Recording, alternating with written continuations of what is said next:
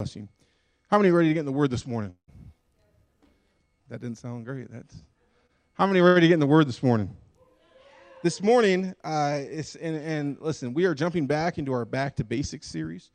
Uh, two weeks ago, we examined together the truth that Jesus is fully God and fully man. Right?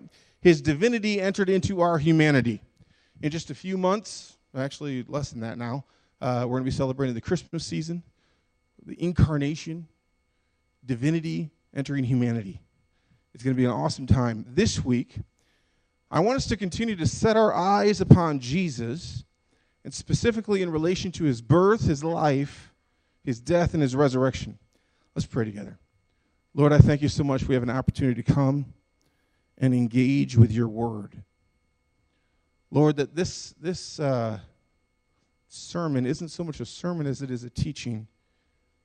And Lord, I ask that it would stay in our hearts. It would cause us to think. It would cause us to pray. It would cause us to understand where you're leading us. Lord, it would cause us to understand the voices of those who are trying to lead us away from you. Lord, I pray that we have discernment. I pray that the Holy Spirit speaks clearly to us and keeps us on the right path. In Jesus' name, amen. Say, Pastor David, that was kind of an interesting prayer about the message. What is this message going to be about specifically? Uh, we want to talk about the basics of our faith. What are the basics of what we believe? We can point to his birth, his life, his death, his resurrection. We can point to these things with confidence. Amen. When we speak about the basic belief of Christians in relation to Jesus, we can say with certainty he was born of a virgin. He died on a cross. He rose again. He is coming back in glory. For the most part, even though we in the body of Christ may disagree on some issues, how many know in the body of Christ sometimes there's disagreement? Right? When it comes to the basics of Christianity, the basics of Christ, a lot of times we find unity. Amen? We want there to be unity and agreement when it comes to the issues surrounding who Christ is, his death, his life, his resurrection, his birth. Amen? It's true that some of the issues that are in the church are large enough issues to separate us into what we call denominations. Okay, so there's things about uh, the Baptist faith that we wouldn't necessarily agree with. There's things about the, uh, let's say, Lutheran or Catholic faith that we would just, there's, there's differences.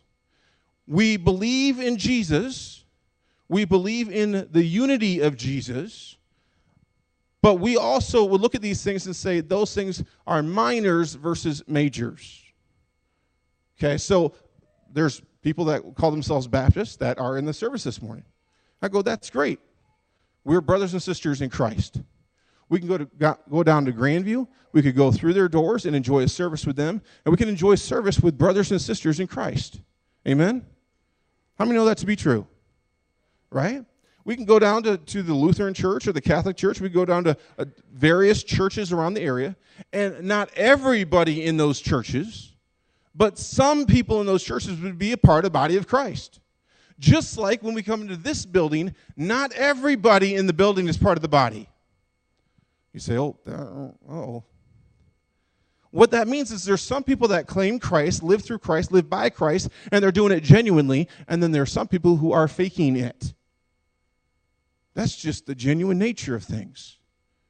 Some people have made Jesus Lord of their life, and some people have not. We should never forget that if we believe in and follow Jesus Christ as he is revealed in the Bible, that we are members of the body, whether you go to this church or you go to the church down the road. Now, it is important, and honestly, uh, probably in six weeks or so, I will eventually get to preach on the unity of believers in Christ. And that's going to be the end of this series. Because the truth is this while it may seem clear that these events, and by these events, I want to speak clearly here his birth, his life, his death, his resurrection, his return in glory.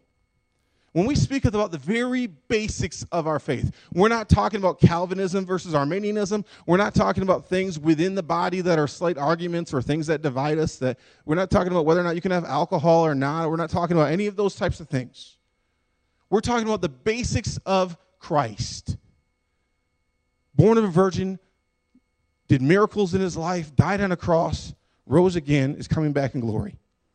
It may seem clear to many people that these events have been tested and retested and challenged and rechallenged, but how many know there is always a new trick from the enemy?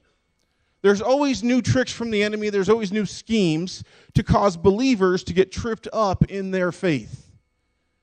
If you were to go to the FCA website, if you could go to the FCA website, uh, we see a list of seven items about the, the life, birth, death, resurrection of Jesus and you, there's a good chance you can't see those because they're very small. And so what I did for you was go to the next slide. Um, I made them quite large for you. So we believe in his virgin birth. We believe in his sinless life. We believe in his miracles. We believe in his vicarious and atoning death through his shed blood. We're going to take communion later on today. We believe in the cross. Amen. We believe in his bodily resurrection. We believe in his ascension to the right hand of the Father we believe in his personal return in power and in glory. Amen? Now, I'm not going to preach in depth about every one of these things today, all of these seven items. Most, if not, have been preached, uh, I would say, ad nauseum within the church. Over the last six and a half years, I've preached on these things multiple times. But remember that this is a back to basics series. So while I will not be touching on every subject, I also want to get into the ways that the enemy is attacking our faith in Christ, especially in relation to these items. The teaching today is not so much about going verse by verse or line by line. The teaching today is about an understanding of the importance of truth. How many know truth is important? We need truth, especially in today's culture. Truth matters. We believe without a, without a doubt that Jesus Christ was born of a virgin. Why? Because we see that clearly in Scripture. It is an essential of our faith. Where do we see that? We're going to start in Matthew 1, verse 18. It says this This is how the birth of Jesus, the Messiah, came about. His mother Mary was pledged to be married to Joseph, but before they came together, that is, before they were together sexually, before they were together as man and woman, she was found to be pregnant through the Holy Spirit. Matthew 1:18. Now, if you were to look at the account found in Luke, we would see the response from Mary when the angel informs her of her upcoming pregnancy. She says this, "How will this be?" Mary asked the angel, "since I am a virgin." It's clear in Luke, in Matthew, that she is presented as a virgin. The angel answered, The Holy Spirit will come on you, and the power of the Most High will overshadow you. So the Holy One to be born will be called the Son of God. Now, this is a beautiful story that is always a blessing to share around the Christmas time, right? So I'm not going to go through all of it this morning, but it's important to understand that the virgin birth is not just a cool story. It's important to understand that the virgin birth is not just a side story, but Jesus, born of a virgin, is of vital importance in relation to the core of what we believe. It is vital in Christianity. There should not be a mistake made here, and I need you to listen to this carefully. There should not be a mistake. To deny the virgin birth is to deny the Word of God. It is to deny that Jesus is divine. It is to deny the authenticity of Scripture itself. In other words, the virgin birth is the branch that we're all standing on. Amen? It is the branch that we are all standing on. About 20 years ago now,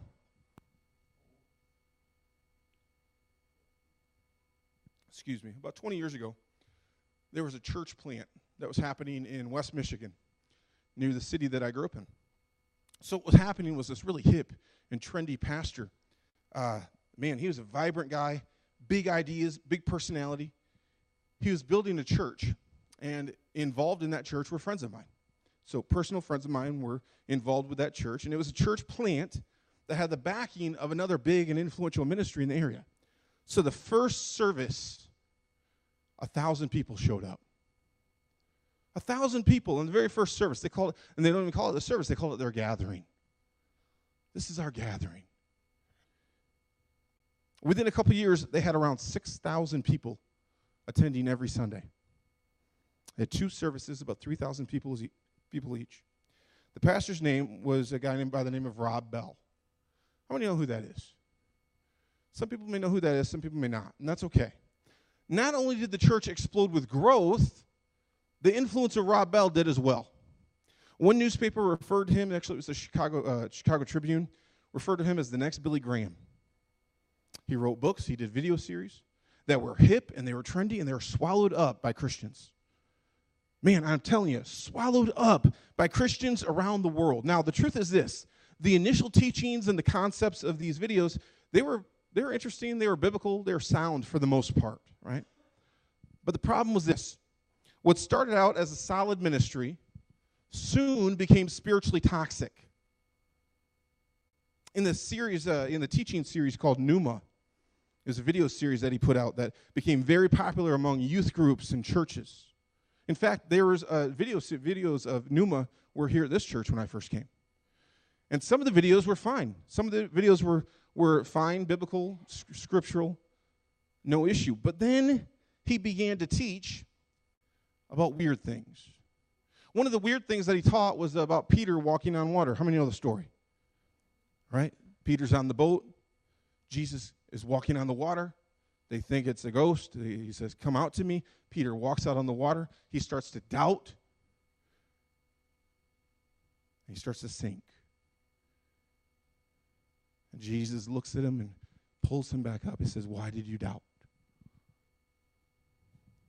Now, in throughout church history, we've always seen and always known that Peter's faith was in Christ. And that's why he was able to step out of the boat and walk on the water. But this pastor, he began to teach that Peter walking on water was not because of his faith in Christ, but because of his faith in himself. And so Bell's teachings began to sound more and more like heresy than it sounded like orthodoxy. Now, what's heresy? What's orthodoxy? We're going to get into that here in just a second. Why? Because I lost my spot and I need to find it. Orthodoxy, in case you're not sure, is the basics of what we believe. It is what's necessary for genuine Christianity. It's what's necessary. We're going to go through a few things. I'm going to go through very fast verses, but let's go through them.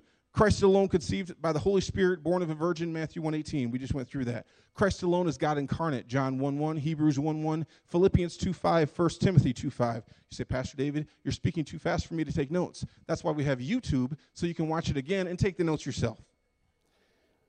Christ lived Christ alone lived a sinless life. 2 Corinthians 2:21, Hebrews 4:15. Christ alone died a penal substitutionary death. Isaiah 53 4, Romans 3:21. Christ alone rose from the dead, triumphant over sin. Acts 2:22, Romans 4:25. Those statements are orthodoxy. Absolute truth. Heresy is to preach a lie and call it truth. How many know there's a lot of people preaching lies out there and calling it truth today? Right? This isn't a new phenomenon in the church. In fact, it's an old trick. Uh, that's mostly what the enemy does. He has old tricks wrapped up in new packaging. So, around 20 to 30 years after the early church, Jesus has ascended to heaven. 20 to 30 years later, Peter is in a prison in Rome awaiting his execution. And what was happening in the early church was there was false teachers, false prophets that were rising up and they were proposing to the people that since Jesus hadn't returned in the last 20 to 30 years, it's likely he's not coming back at all. So Peter, from the prison cell, waiting to be executed, writes this in 2 Peter 2, verse 1 through 3. It says this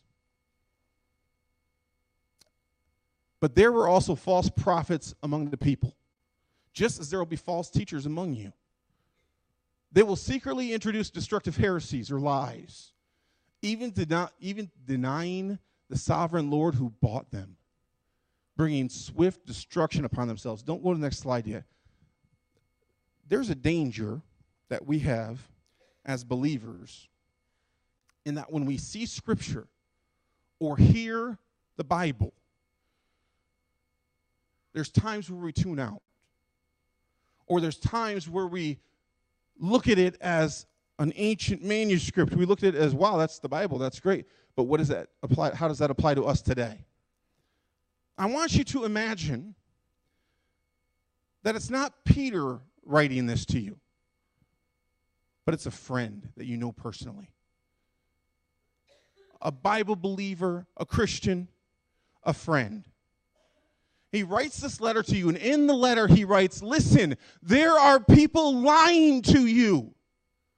You need to wake up. They will introduce destructive heresies. You don't understand. These aren't just lies, these are destructive lies. I'm your friend. I am I am over this body and I'm telling you there are destructive lies being told to you. And so this friend writes you this letter, and now you don't see it as just, well, it's the scripture, it's the Bible, it's an ancient manuscript. You say, man, this was written to me. And so now we take it personally, right? Peter says there's false prophets, there's false teachers. People who say that they're Christian and they are not. People who say they are prophets of the Lord and they are not. People say that they are teachers and they are not. They are liars. They will introduce themselves secretly, denying that the Lord bought them, denying that the Lord paid the price for them. I like what the uh, message translation reads, or how it paraphrases this. It says this. Go next slide. Sorry, keep going. Go one more. Oh boy, I messed up. Here we go. Go back. Yeah, there, there it was. Uh, there. Find it. It says this. But there were also lying prophets among you. Just as there will be lying religious teachers among you, they'll smuggle in destructive divisions, pitting you against one another. There it is. Biting the hand of the one who gave them a chance to have their lives back. Biting the hand of the very one who gave them a chance to have their lives back. They've put themselves on a fast downhill slide to destruction, but not before they recruit a crowd of, listen to this, mixed up followers who can't tell right from wrong.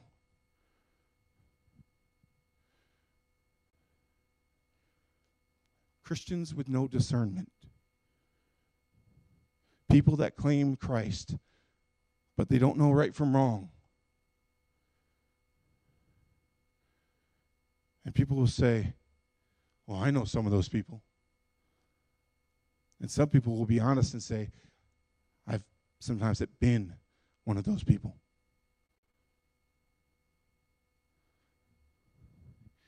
In the book Velvet Elvis, Rob Bell described the doctrines of the church. And he described them as springs on a trampoline. How many have ever jumped on a trampoline? All right. How many jump? How many? How many have? How many jumped on the trampoline in the last week? Any kids? No. Any, how many? How many in the last six months? Peg, you jumped on a trampoline in the last six months? Awesome. I did too. I didn't so much jump as I fell. And I didn't so much jump as I sank. The kids were there, they know he described the doctrines of the church as springs on a trampoline. And he tries to make his point about doctrines not being about God, the teachings not being about God, but merely springs that help us jump on the trampoline of our faith in God. Sounds pretty good at first, right? Man, it's kind of a cool analogy. Sounds, sounds pretty, that's interesting. Then he went further. His words What if tomorrow someone digs up definitive proof that Jesus had a real earthly father named Larry? And archaeologists find his tomb and did DNA samples. They, they prove without a shadow of a doubt the virgin birth was just a myth.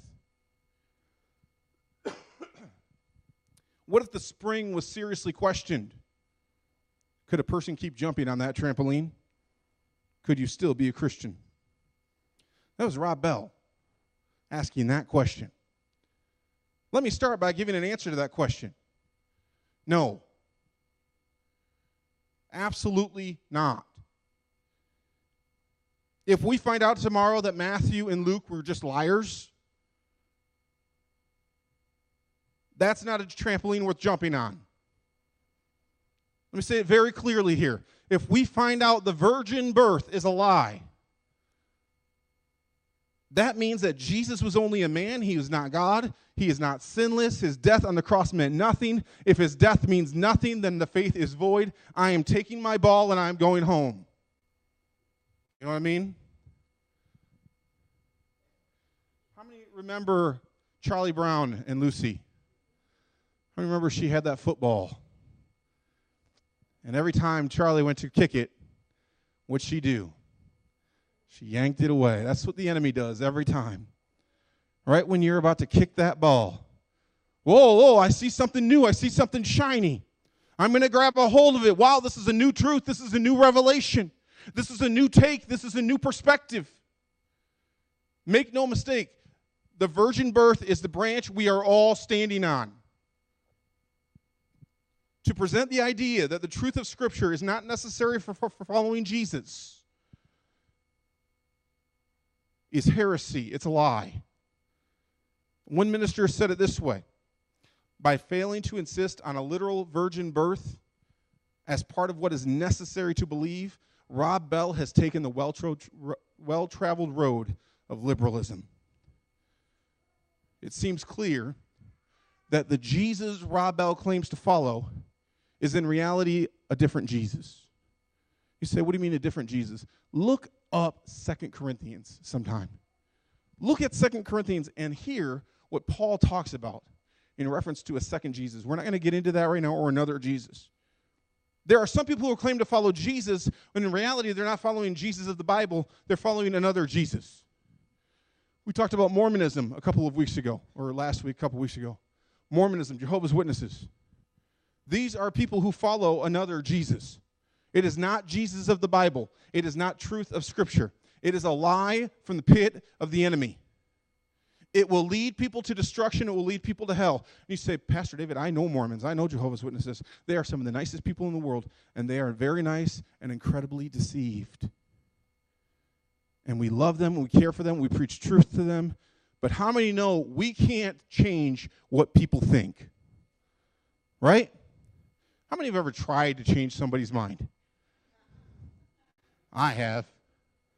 How many know it's almost fruitless? Right? I mean, if somebody really believes that this chair is black, I mean, they really, with all their heart, just, yeah, it's black. And I go, what is this, pink, salmon, whatever? I'm trying to, I'm trying to convince them. What are you blind? And then they go, well, yeah because they would have to be blind. Blind of some sort. And that's the truth of it. Is a lot of times the people that you're trying to get to see the truth will not be able to see the truth simply because they are blind. And until the Holy Spirit moves upon them, takes the scales off their eyes, the door is open for them to be only then will they see the truth.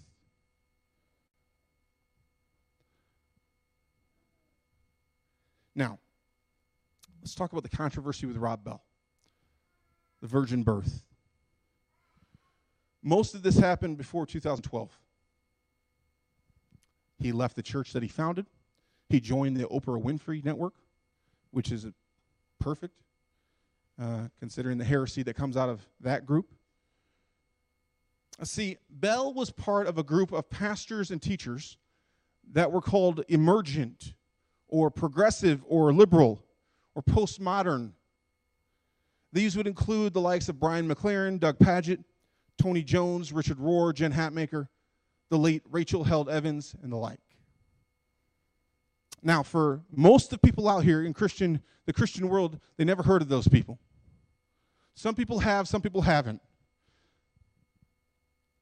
But there should be an awareness that there is a toxic poison that is trying to seep into the church, and we need to know how to combat it in the name of Jesus.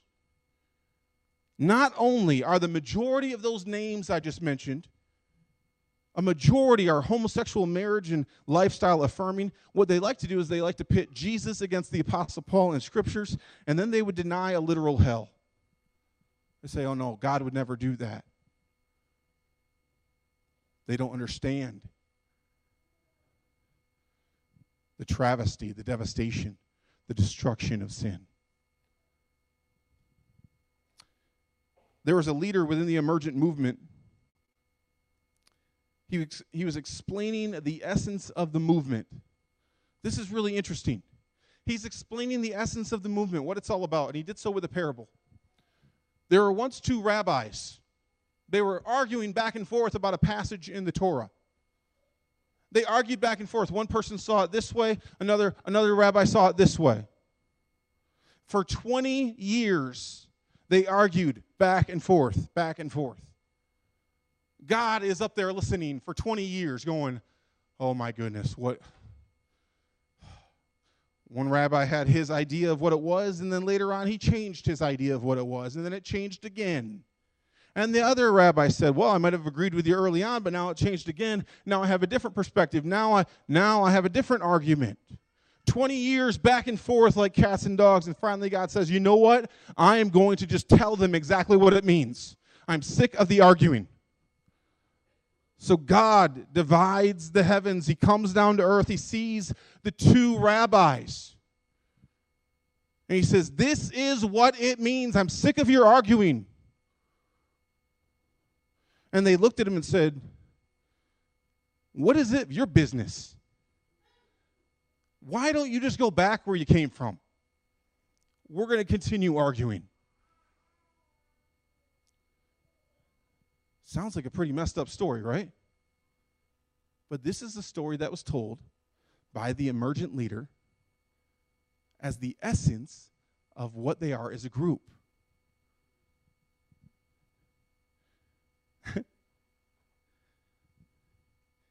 the leader said, what he loved about this parable is that it wasn't God's view or the right interpretation that was important, but that we were engaging in dialogue and that we were arguing about it. That's what was important. Not what God has to say about it, not the correct interpretation, but it's almost as if, and this is what they say, the Bible is a piece of art, and however you interpret it is how it is. What's important is not that you interpret it correctly. What's important is not that you get the right answer, but that you engage with it. That's coming from the leadership of these movements. Progressive, postmodern, emergent, liberal Christianity. Having truth is not important. Biblical authority is not important. Correct interpretation is not important. There is no absolute. I love that argument. It's the dumbest one there is. There is no absolute. There's a big hole in that argument if anybody caught on. For them to say there's absolutely no absolute is an absolute. It's not logical, it's not reasonable, it's truthless, it's senseless, it's directionless. What started with some pastors and teachers embracing theological liberalism has now shifted into an old movement that's gaining new traction. The encouragement now is not just to question absolute truth, don't just question it. It seems the goal is to bring the whole thing down, brick by brick. We're going to bring the whole building down with what is called, and this is the new word for it, It used to be called postmodernism, used to be called emergent, used to be called liberal, used to be called these different things. Now it's referred to as Christian deconstructionism. Say, Pastor David, what is that? Christian deconstruction is an encouragement to look at every aspect of your faith and tear it down. Now, initially, and I want to say initially, the goal was to then build up a more solid foundational faith. There's nothing wrong. How many know there's, there, there's times where we examine what we believe and why, right? There's nothing wrong with that. There's nothing wrong with looking historically, scripturally. We want to make sure we're reading things in context. We want to make sure that we're strong foundationally. Amen? There's nothing wrong with that. But what happened was rather than build anything back up, what they did was they, they found it was easier just to leave the rubble where it was. There's a pastor, his name is Josh Harris. He's a well known pastor and author. In 2019, he announced that he was going to be leaving Christianity altogether. He'd been a pastor for well over 20 years, he had a large congregation. He said, I have undergone a massive shift in regard to my faith in Jesus. The popular phrase for this is called deconstruction. The biblical phrase is called falling away. By all the measurements, measurements I have for defining a Christian, he said, I am not a Christian. You see, the postmodern emergent examination of Christian faith has now given way to an outright and an acceptable tearing down of one's faith. So you saw that from Pastor Josh Harris. You would see that from Marty Sampson from Hillsong. You'd see that from other church leaders. How many know who Rhett and Link are? How many know Good Mythical Morning? If you know what that is, you know, uh, there's some people that would know that. Uh, very influential in the millennial generation. And what's, what's after millennial, Austin? Young people. He said Gen Z. I'm going to say those, the youngsters, which sounds really old. The Rhett and Link uh, have this channel on YouTube, very popular, very, very big, very out there. A lot of influence. Claim to be good, God loving Christians until last year, where they put out why they were no longer Christians. We can't agree with God's view on homosexuality.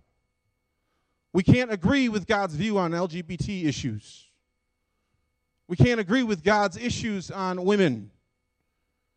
And so, in that regard, we can't agree with God. And we are no longer a Christian. We are exploring. To study the hard questions of faith with the intent to grow is a good thing. But when the examination of the Word of God is subject to the culture, rather than the culture being subject to the Word of God, that's where you get in trouble. If the examination of the Scripture is subject to culture, culture is going to win every time. Josh McDowell was asked about what uh, biblical authority meant for him. If you know Josh McDowell, he has for years evidence that demands a verdict. He has written numerous books on apologetics and what it means to believe in the Bible. Biblical authority means having the Bible as the source of your worldview. It means trusting God to provide the, the answers to the big questions in life, such as where right and wrong come from. In reality, the Bible is not really the source of morality itself. Nothing is right and wrong just because the Bible says it. For instance, lying is not wrong because the Bible says, Thou shalt not lie. Rather, the Bible says we should not lie because God is truth. The character of God is the foundation of right and wrong. And this is revealed through the scriptures. Consider another example. Killing is not wrong just because the Bible says killing is wrong. Rather, the Bible, because the Bible says, Thou shalt not kill. But the reason it says this is because God is life in his very character, and we are made in his image. Most people prioritize their feelings today rather than biblical truth. I, I don't know if I can get any amen there. Most people, including people who call themselves Christians, prioritize their feelings today rather than biblical truth. And even in the church, even in the church, we've allowed a new definition of tolerance to relegate the Bible to second place. Why? Because we have to look and say, wow, am I going to get canceled for this? Could I get canceled for this?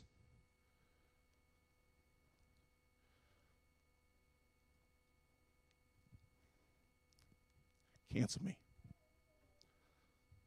Go ahead. Lock me in a cell. Throw away the key.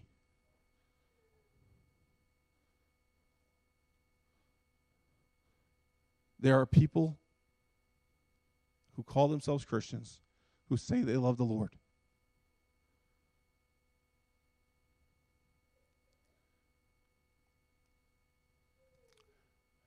That when they are faced with the Bible or their job, they pick their job. When they are faced with the Word of God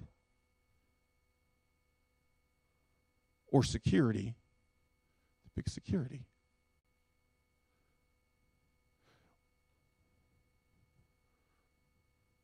When the time comes where we are told, deny Jesus or die. I'm ready to go home. I'm ready to see my master. I don't look upon it with dread. I don't look upon it with fear. I don't look upon it with clammy hands, eh, clammy hands and, and oh no, what's going to happen? I look upon it with joy.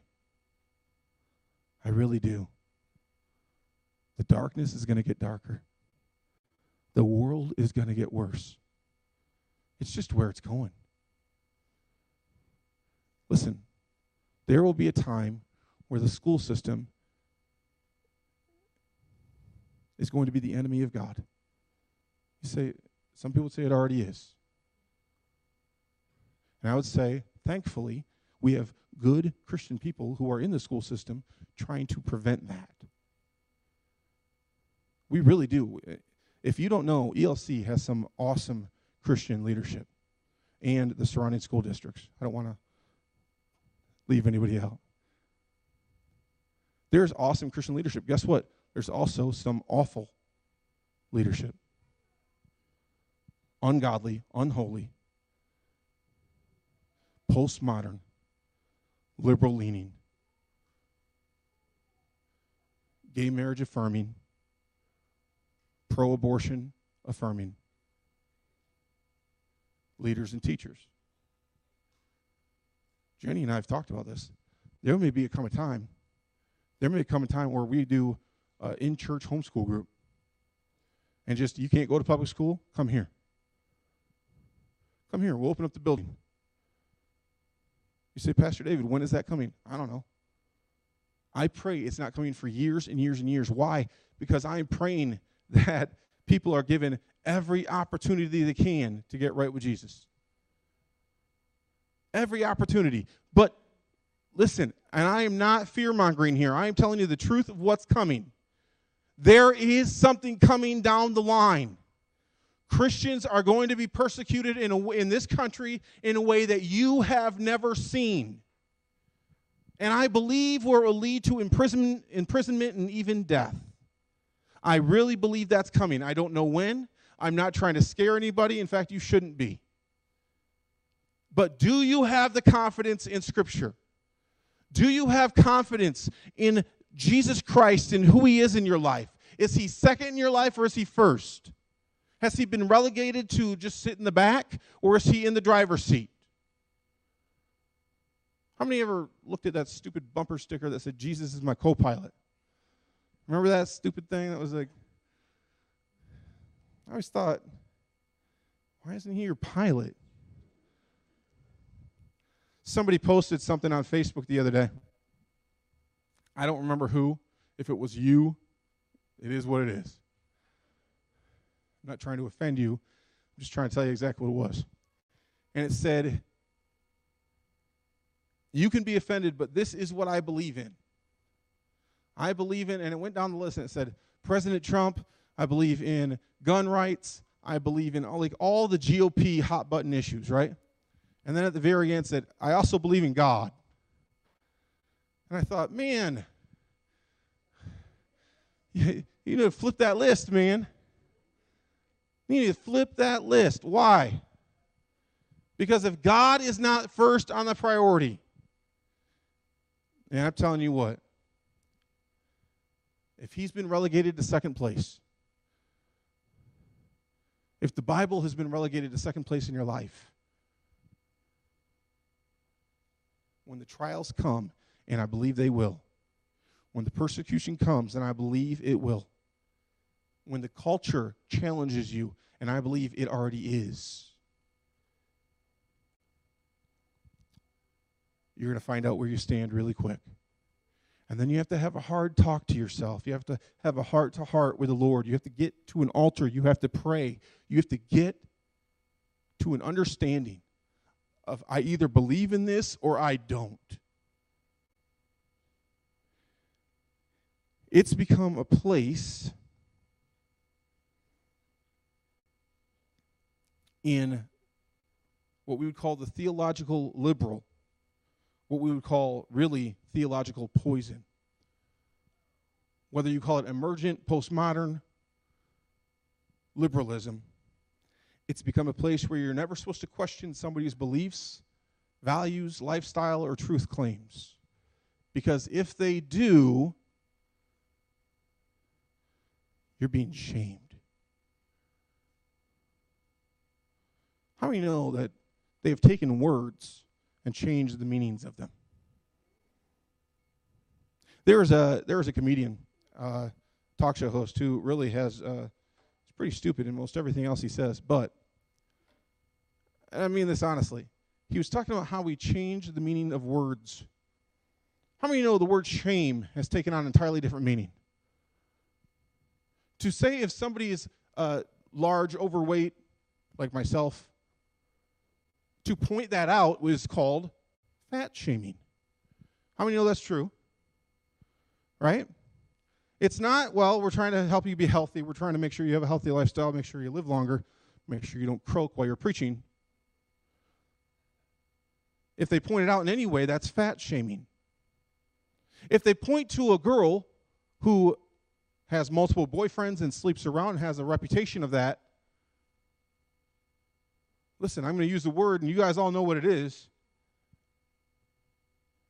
You can't say anything about that because that is called slut shaming. Yeah, that's a real word. You say, Pastor David, can you say that in church? Why not? You say it outside the church. Oh, you can't do that. And I understand there's different issues and circumstances where that, that girl may be a victim, maybe there are all sorts of different circumstances. I understand that. But listen to this they have taken the word and said, You should no longer be ashamed. You should no longer be ashamed. You can eat what you want. You can sleep with who you want. You can do what you want. You can do whatever makes you feel good. You need to live your truth. And if anybody comes against that, then they're the bigot. They are the ones who need to be shamed. When we preach the truth of God's word, we cannot afford to change the meaning of words. I mean this honestly. Why? Because there are some things in this world that we do that are shameful and it should be called for what it is. There are some things that the Bible calls sinful. That should be called for what it is. How many know the importance of standing up for truth in an age where it's lie after lie after lie after lie? Listen, you can be shouted down. They can try to shout you down, they can try to cancel you, they can try to mess you up. But I refuse to shut up. I refuse to shut up. Uh, another way of saying it is this let your light shine. How many remember that little hide it under a bushel? No. I'm going to let it shine. Hide it under a bushel? No. I'm going to let it shine. There was a this little light of mine. I'm going to let it shine. I mean, it's, it's kind of cheesy, kind of funny? That's an important truth. I just spit on somebody. I don't know who, but they're in this vicinity.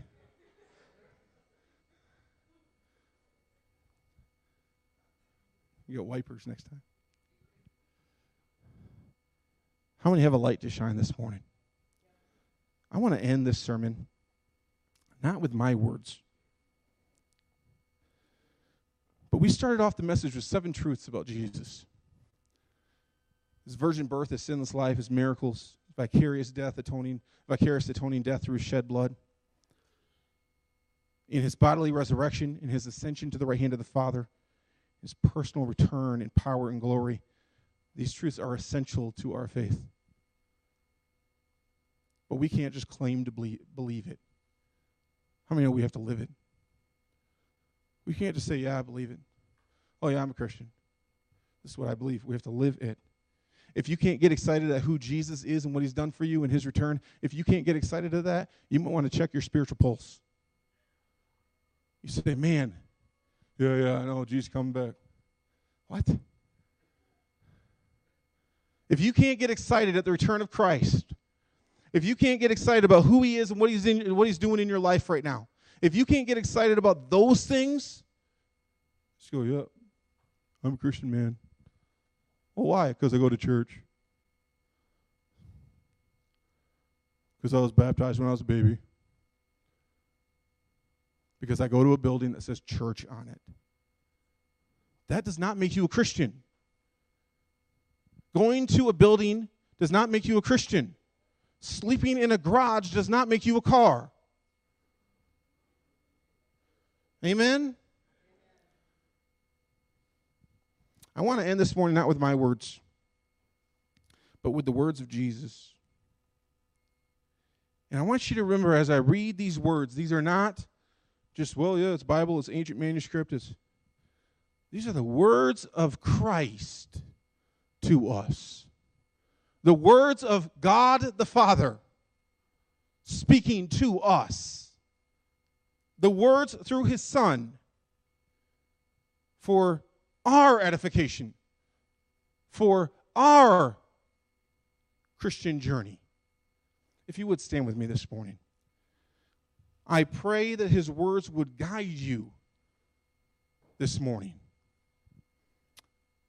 They're found in Matthew chapter 7, and I'm going to start in verse 13. And it says this Enter through the narrow gate. I, actually want to stop and preach on that. I'm not going to, but I want to. The words of Jesus very clear. Enter through the narrow gate. For wide is the gate and broad is the road that leads to destruction, and many enter through it. But small is the gate and narrow the road that leads to life, and only a few find it. Watch out for false prophets. They come to you in sheep's clothing, but inwardly they are ferocious wolves. By their fruit you will recognize them. Do people pick grapes from thorn bushes and figs from thistles? Likewise, every good tree bears good fruit, but a bad tree bears bad fruit. A good tree cannot bear bad fruit, and a bad tree cannot bear good fruit. Every tree that does not bear good fruit is cut down and thrown into the fire. Thus, by their fruit, you'll recognize them. Verse 21 Not everyone who says to me, Lord, Lord, will enter the kingdom of heaven, but only the one who does the will of my Father who is in heaven. Many will say to me on that day, Lord, Lord, did we not prophesy in your name? Did we not drive out demons and in your name perform many miracles? And I will tell them, I never knew you. Get away from me, you evildoers. Therefore, imagine Jesus is not just speaking through the, the, the Bible and the words here, but he's speaking to you personally. He is in your face personally, saying, Therefore, anyone who hears these words of mine and puts them into practice is like a wise man who builds his house upon a rock. and the rain came down and the streams rose and the, the winds blew and beat against that house, yet it did not fall because it had its foundation on the rock. The next slide. But everyone who hears these words of mine and does not put them into practice is like a foolish man who has built his house upon the sand. The rain came down, the streams rose, the winds blew, and they beat against that house and it fell with a great crash.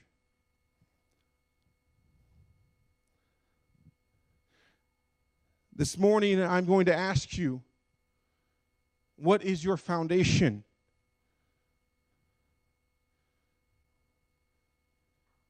Is your house built upon a rock? Or is it built on sand? And only you can answer that. I'd like you to all close your eyes. You say, Pastor David, why, why close our eyes? Because this is a moment between you and God.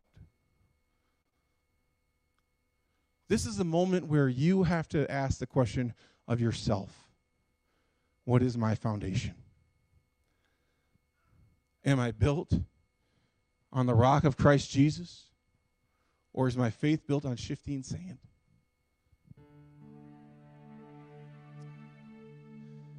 Maybe you're here this morning and you say, Pastor David, I I love the Lord. I love his word. I have a firm foundation. I'm so glad. But maybe you're here this morning and say, Pastor David, I don't know. It seems like my foundation is sandy. I'm not sure. If that's you this morning, would you raise your hand? Just say, I'm not sure. It's not firm. My faith isn't on a rock. If that's you, I, I saw some hands go up, but if you're, would you raise your hand this morning? Just keep it up for a minute.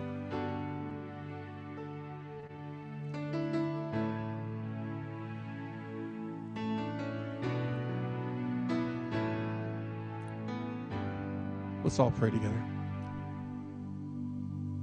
Lord, I thank you for your rock. Thank you for your word this morning. I thank you that I don't lean on my own understanding, but I lean on your promises. I lean on your everlasting word. Lord, I pray over those who are here this morning. I pray that their houses would be firm, their foundations would be solid, that our faith is found in Christ, that it's found in the Word of God. I pray that we are firm in what we believe. Lord, I pray that you give us opportunity to minister to people around us at our jobs, in our schools, opportunities as we go to the grocery store, as we go through the neighborhood. Let us be witnesses of your glory, witnesses of your power, of your healing, of your goodness. In Jesus' name, amen. This morning, and I know we it's almost noon, we're going to take communion together. We're going to engage in some worship together. And so here's what I would have you do. Uh, we're going to start with this side. And we're going to start from the back. And if you would, from the back, you're going to come through uh, the middle row, and then we're all going to gather up here together. So from the back, you come this way, you'll start. And as each, each row comes, just uh, if you're over here, go around the back when they get done. And then if you're over here, start from the back and go this way and come over here. We're trying to streamline it. So, ladies, if you would make your way forward. Jenny's going to lead us in some worship. And if you would start, Jonathan.